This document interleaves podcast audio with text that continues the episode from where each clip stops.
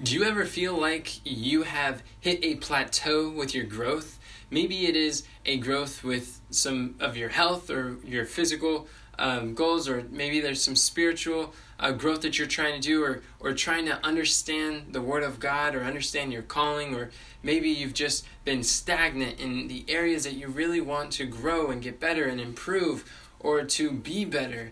Um, this, or maybe it has something to do with your job or your calling that God has called you to, and you know that you're not making those steady advancements in the direction that God wants for your life.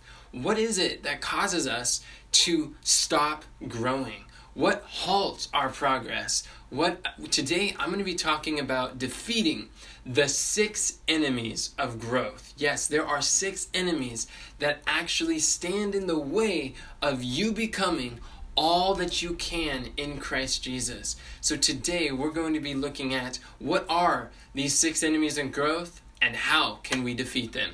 But first, my name is Enoch Leffingwell, and here at the Army of Youth, we are passionate about helping young people identify their unique talents and to dedicate them to the Lord's service. If this is something that interests you, I encourage you to subscribe and follow us on social so you can get more messages just like this.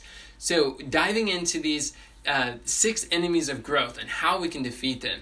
The number one enemy of growth, the first one, is revealed in John chapter 12 and verse 35. Jesus shows us that we are to walk in the light as as we have the light lest darkness come upon us and they that walk in darkness know not wherever they stumble so in this principle is God wants us to be walking. doesn't say stand in the light, doesn't say sit in the light. It says walk in the light. And if we are not advancing, if we're not applying to our life the things that we know is going to help us grow and the things that we know that we should be doing, why would God give us greater light? How could we advance if we're not using that which is within our reach? There are a lot of times it paralyzes us because we feel like we need to know the entire steps and everything that's going on in the future in order to take our first steps. But a lot of times it doesn't work that way. This is a faith based game where we have to see God shows us just the first or second step just in front of us, and you don't have to see the entire entire flight of stairs in order to take the first step. So walk in the light. If we would just simply if most people would just apply what they know regarding their health, nine times out of ten, many people who are sick now would recover. And in like manner, if, if we would just live up to the light that we have, we would have far more direction, more clarity, more growth in our lives. But if we don't apply what we know, then that darkness proportionate to the light that has been shined starts to come upon us and then we get discouraged we get confused and it seems like we we shrink in that which we have. So number one is applying not applying to our lives. This is uh, one of the first enemies of growth. A second enemy of growth is sticking to your comfort zone. What do I mean by that? Luke 14, verse 27, Jesus shows that whoever does not take up his cross and come after me cannot be my disciple. Jesus shows the necessity of taking up our cross. And what is a cross? The cross is that which crosses the natural affections and the will. It's that which we find uncomfortable. That Jesus requires us to step out of our comfort zone because here's the truth if it doesn't challenge you, it will never change you. If you want growth, then you have to be willing to step out of our comfort zone. And the good news is, when we step out of our comfort zone, our comfort zone gets bigger. And that, my friends, is the process of growth. It is at the at the end of our comfort zone that we begin to live. Because if we're not growing, we're dying. Progress equals happiness. And a lot of times we feel dissatisfied or discouraged or we're not where we want to be, ask ourselves, am I really challenging myself or am I doing the same things over and over and over? Because that complacency, that being comfortable, that pre- that is one of the biggest things that prevents us that desire to avoid challenge and to take on ease and the things that we're most familiar with, this is one of the greatest things that prevents and hinders our growth. But if we challenge us, then it helps us to, to grow. So that's number two, sticking to your comfort zone. That is an enemy of growth. Number three, is that we forget our reasons. And um, in Hebrews chapter 12 and verse 2, there's an example. Taking up our cross, doing what's uncomfortable is difficult. But the good news is, you're not alone. And you have an, an elder brother. You have a Savior who has gone before you and He showed you how to do the difficult how is it that Christ was able to endure the cross? How is it that he was able to step out of his comfort zone and do the thing that he found so challenging? Hebrews chapter 12 and verse 2 reveals that Jesus had very strong reasons why he endured the cross. It says that Jesus, who for the joy that was set before him endured the cross, despising the shame, and is set down at the right hand of the throne of God. So Christ even when he was going through that challenge of the cross, he saw the joy. He reminded him of that joy was seeing you and I in the kingdom for eternity. There was a strong reasons for why he um, was going to be there in the first place. Because here's the truth your why is why you don't quit. The reason often why we quit is because we forget why we started in the first place. A lot of divorces take place in their marriage because they forget how they met, they forget how they started, they forget what their relationship was like in the beginning. And when people can remember and go back to the time where they originally set that desire to go and to grow and to become someone who they weren't yet.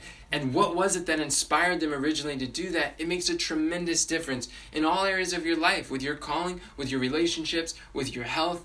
And um, there's a the phrase I want to leave with you is that reasons reap results. Galatians 6 7 says, What you sow is what you reap.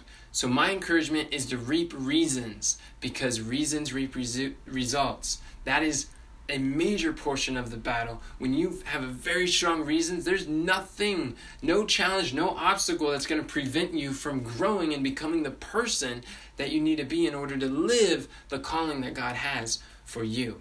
So that is the third enemy of growth. The fourth enemy of growth. Oh, this is so powerful. A lot of times when we're studying and we're learning and we're like, this is amazing, we're applying it to our life. We're like, my life is changing. I love this. And it and there comes a point where it seems like we get stuck because we are learning and we're doing, we're learning and we're doing, and we're applying it to our life, but it seems like no matter how much we learn or do and change, it's like we, we, we get this lid and we're like, what is it that prevents our growth? And if you're someone like myself who really enjoys to grow, chances are you are because you're watching this. We have that in common. But I found that the thing that prevents most people from growing, they get to this point of this lid that there's no breaking through unless they switch and they do this one thing. Revelation chapter 12, verse 11 tells us that they overcame Satan by the blood of the Lamb and the word of their testimony. It is your testimony, your experience, being able to share with others what God has shared with you. This is the growth is the thing that lifts the limits and opens the doors of endless possibilities for your development. When you, this is a law of imparting in Luke chapter 6 and verse 38, it says, Give and it shall be given unto you. Good measure, pressed together, cup running over shall men give into your bosom. Your capacity of receiving is preserved only by imparting.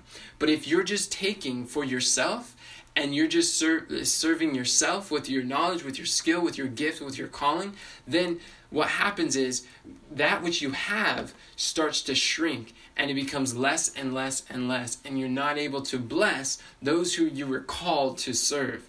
But the moment that you start using your gifts and your talents, dedicating them to Christ's service, and imparting the gifts that God has given you, that is when when you start teaching others how to do the thing that you want to do, that's where mastery comes. That's where growth becomes limitless and there's no limit to who you can become in Christ Jesus. So the fourth enemy of growth is not imparting that which God has entrusted to you. The fifth enemy of growth is um, having is found in Ecclesiastes chapter 3 and verse 1. The Bible says, To everything there is a season and a time for every purpose under the heavens. Coupled with 1 Corinthians 14 40 says that to um, let all things be done decently and in order. So there's an order, there's a system for the different things that we go in our life. But one of the challenges to growth is that we have an outdated system. We had a system, we had a habit, we had a process that we grew, we had a process that we were following, whether we knew it consciously or unconsciously. The habits and the methods and the plan that we were following came to it, it got what got us here may not necessarily get us there. So there comes a time where we see it often in nature. You you see um, animals they start to or insects they start to grow to a certain point then they have to slough off or shed that excess structure or that system that they had and then they grow and they they morph into something bigger something larger that's able to maintain more have greater capacity. So in other words there are um, what we need in order to grow to get further is we need to find who's someone who has the results that we want who's someone that understands where we're going and how can we look for patterns? Because leaders are masters at recognizing patterns and utilizing patterns who can find a framework a system a tried and proven path that you can follow to grow in the area that you're going. Or if if you're trying to get fit and healthy or if you're trying to lose weight understand who who is lost weight what did they do? How can i follow a system that works for them then it's likely to work for me? I know that i lost 50 pounds and i was 12 years old 210 pounds borderline diabetic i was fat. Second fattest kid of an elementary school of about a thousand students. But i had to find someone who's able to lose that weight see what have they done and then do that and continue until had the same results. So this uh, this thing is when we have outdated systems that are no longer working for the stage of development that we're in, the stage of responsibility we're in, we need to uh, seek for a better method. We need a better way in order to uh, work in this manner. So we need to have a structure for growth that's going to support the direction that we're going. So that's the the fifth enemy of growth is outdated systems. The systems are great, but there comes a time where we got to shift and we need to Re, we need to examine daily our habits of life, examine daily the systems that govern our behavior, and to see is this really supporting who God, the vision of who God is showing that He is calling me to be. And we need to be willing to replace these, these old, outdated habits with newer habits that are going to support us. Like in the year 2020, I had to adopt a morning routine. It was one of the best decisions of my uh, year, and it has made such a big difference. So that has allowed me to grow, have better clarity, better focus, better um, attention. If you want to understand how you can start a morning routine, then subscribe to our channel and go watch one of our videos where it's called um, the um, if you want to change the world, start by making your bed. And there it goes into a deep dive on this. But um, when you understand that there's new habits, new systems we have to do, that will help you to grow. Um, and when you're following a tried and proven path, a framework that gets predictable, consistent results, then it'll help you to grow. We need to have a, a plan for growth if we're going to grow at all. So that's the fifth enemy of growth is having an outdated system. And the sixth and the final enemy of growth that we can defeat is by is the enemy is not having the support, the fellowship of other people that are going in the same direction as you are. Other people who can hold you accountable. Have being surrounded by a community who can support you and encourage you. Ecclesiastes 4 verses 9 through 10 it says that Two are better than one, for they have a good reward for their labor. For if one falls, the other will lift him up. But woe to him that is alone when he falleth, for he hath not another to help him up. Have you ever felt alone? Have you ever felt maybe you were surrounded by people, but inside you still felt lonely? That um, you you believe that God is calling you to something greater.